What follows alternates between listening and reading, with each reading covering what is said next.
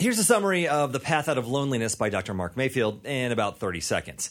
So, if you know someone struggling with mental illness, maybe it's you, if you feel anxious or depressed, or maybe you just wonder if you're loved or valued, it might actually be loneliness, and that's a state of feeling unseen or unnoticed.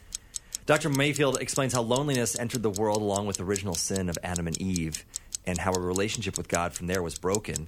And we do things to try to fill that void by chasing things or achievements. And even if, it, if we're fulfilled, it leaves us feeling more lonely than before. But there's help. Even if you feel like you're at the end of your rope, look inward and ask, How am I doing? Don't let social media dictate how you should feel and recognize that something isn't right, and that's okay. Hey, I'm Andy, and the 30 Second Book Club podcast is a place for people who want to read and be in a book club but don't really have time to do either. I take care of that for you. And today in the book club, it's Dr. Mark Mayfield, author of The Path Out of Loneliness. So, Mark, what I love at the beginning of the book, you just jump in with what is loneliness, and it can kind of seem silly that we need a definition of that. But I don't know. Sometimes I think we have a hard time putting exactly what we feel and is this loneliness or not? Language, we create culture. And I think a lot of times we might compare ourselves to others' experiences and go, well, I'm not that, so I'm okay, mm-hmm. when we're really not. And I think just having this this basic definition of loneliness really helps i think free people up from okay i'm not feeling out of place or i'm not this is normal right now i should it's okay to feel this way how would you define loneliness so I define loneliness as the state of being unseen or unnoticed, uh, relationally, mentally, emotionally, spiritually, physically.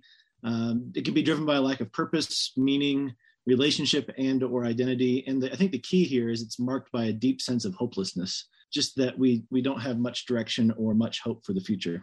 I think that's a that's a great definition of how a lot of people have been feeling, and me at some points too. The last year and a half, right during COVID, been something that I've noticed just in the field, uh, creeping mm. up more prevalent before COVID, but obviously lockdowns and isolation and that kind of stuff has, has really exacerbated it. In your book, you mentioned that there's uh, the biblical origins of loneliness. I thought that was kind of interesting. What is that? I don't think this is a bad thing. We often read Genesis through a singular lens, right? When you know, Adam and Eve took of the fruit, sin entered into the world, and you know we've been fighting to get back into right relationship with God ever since. But I wanted to take a different look at it, and I wanted to look at it from a perspective of when that uh, the fruit was taken of by Adam and Eve. Obviously, sin entered into the world, but we we miss, I think, that the depth of that isolation and separation is what entered in. That was the death that Satan spoke of.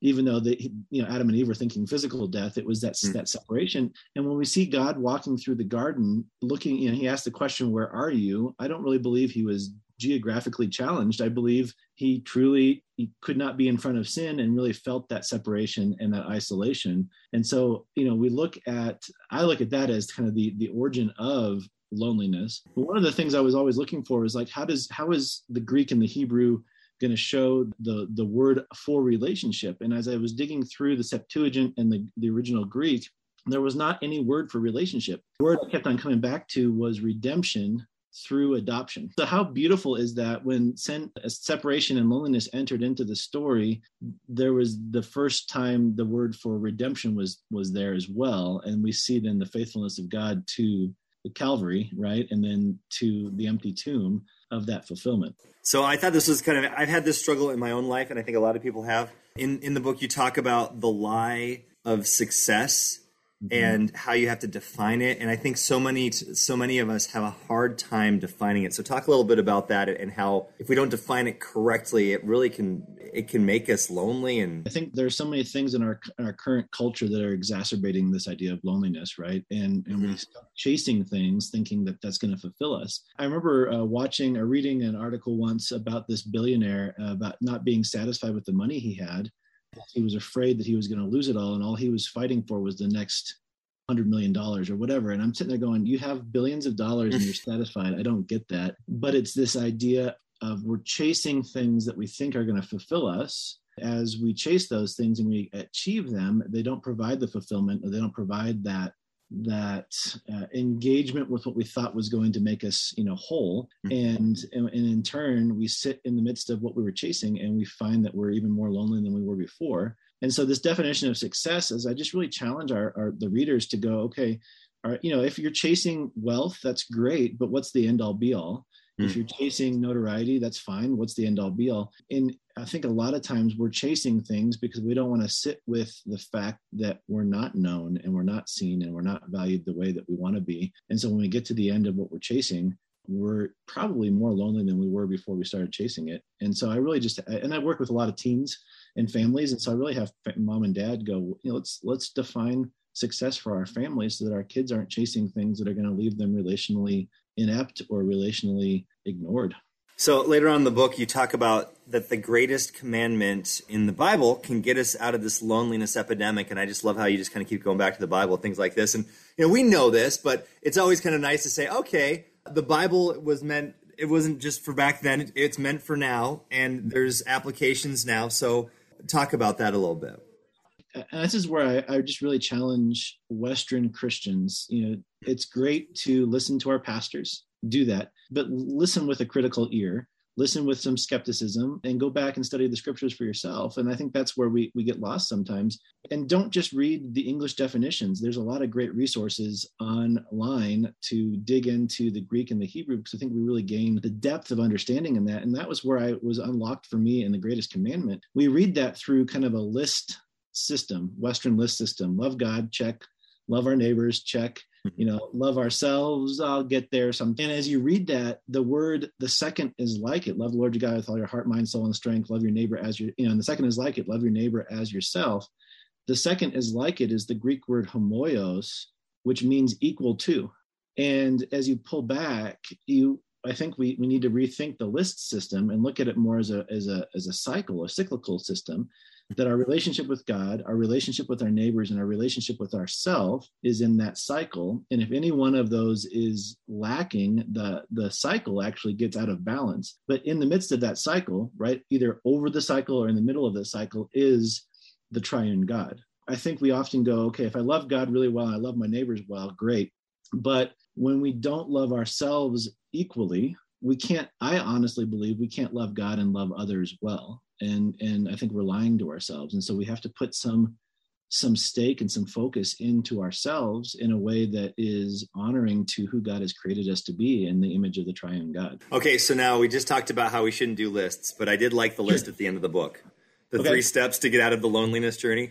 So uh, let's unpack that. So just go through each step and let's talk about what that looks like.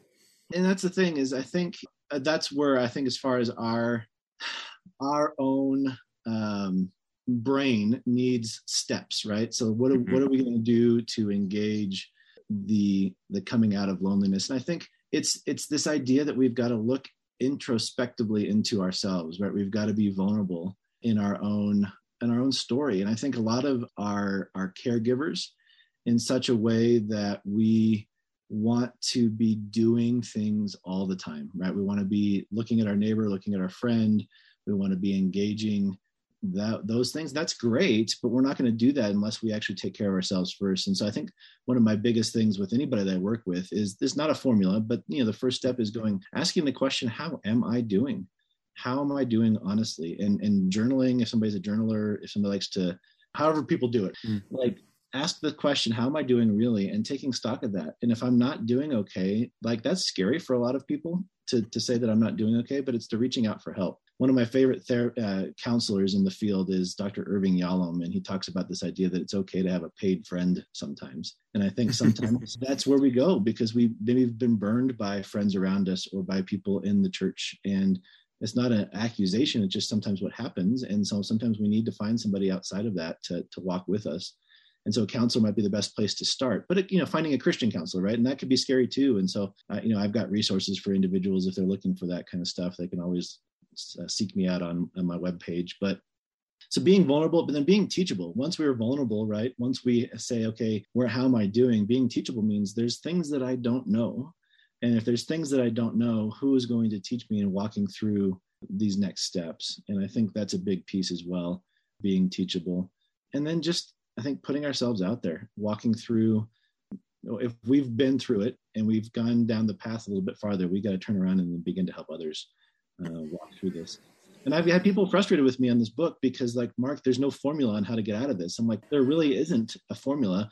It's these these things that we do as we become more like Christ that lead us to the, a greater awareness of ourselves and others and where we fit in. Even if we've are farther down the path, it doesn't mean we're not going to fight bouts of loneliness. I still fight with bouts of loneliness, but it's this pervasive loneliness that I'm talking about that we need to figure out ways to get out of. All right. So one last question. I was just thinking about if someone reads, buys this book and, and starts reading it because they are looking for that path out of loneliness, and they're at that place where they're, and you share incredible stories of your life and other people's lives where you know you're just kind of at the end of your rope. Mm-hmm. So if someone's at the end of the rope today, before they even crack open the book, what's the first thing that they can do just to start that getting path out of loneliness? they've already done it to be really encouraging, right? If they're mm. listening to this and they're like, okay, something needs to change, that's the first step. Mm. I think it's that recognition that something's not right. I think in our, our, Western culture, our Instagram, Facebook culture, Snapchat, you know, TikTok, whatever else you want to throw in there, culture, we we portray and put our best selves out front. And I think there's that that misconception that that's how we have to live our lives, and it's not true at all. And so. I think mm-hmm. that's the first step, to be honest, is that recognition that okay, something's off. And if something's off that doesn't mean i'm broken. That doesn't mean that i'm beyond repair. That doesn't mean that there you know there's no hope. It just means i've got to do something about it. And so that first step is just that recognition and then it's going okay can i call up a friend? You know do i call the radio station and get connected with the pastor? Do i call you know a church that's close by? Do i you know look through uh, and find a counselor? I think that's the biggest piece because we a lot of times you know are in the echo chamber. We we we think that we have the answers but it's just our voices coming back to us and so getting out and getting some other opinions and perspectives is going to be huge in helping us figure these things out. You've probably read a few time management books, or at least you wanted to, but you don't have time to do it. Well, this is a way to manage your time the way Jesus managed his with a biblical antidote to swamped to do lists and hurried schedules. The book is called Redeeming Your Time, and Jordan Raynor is the author of it. He'll be in the 30 Second Book Club podcast next week.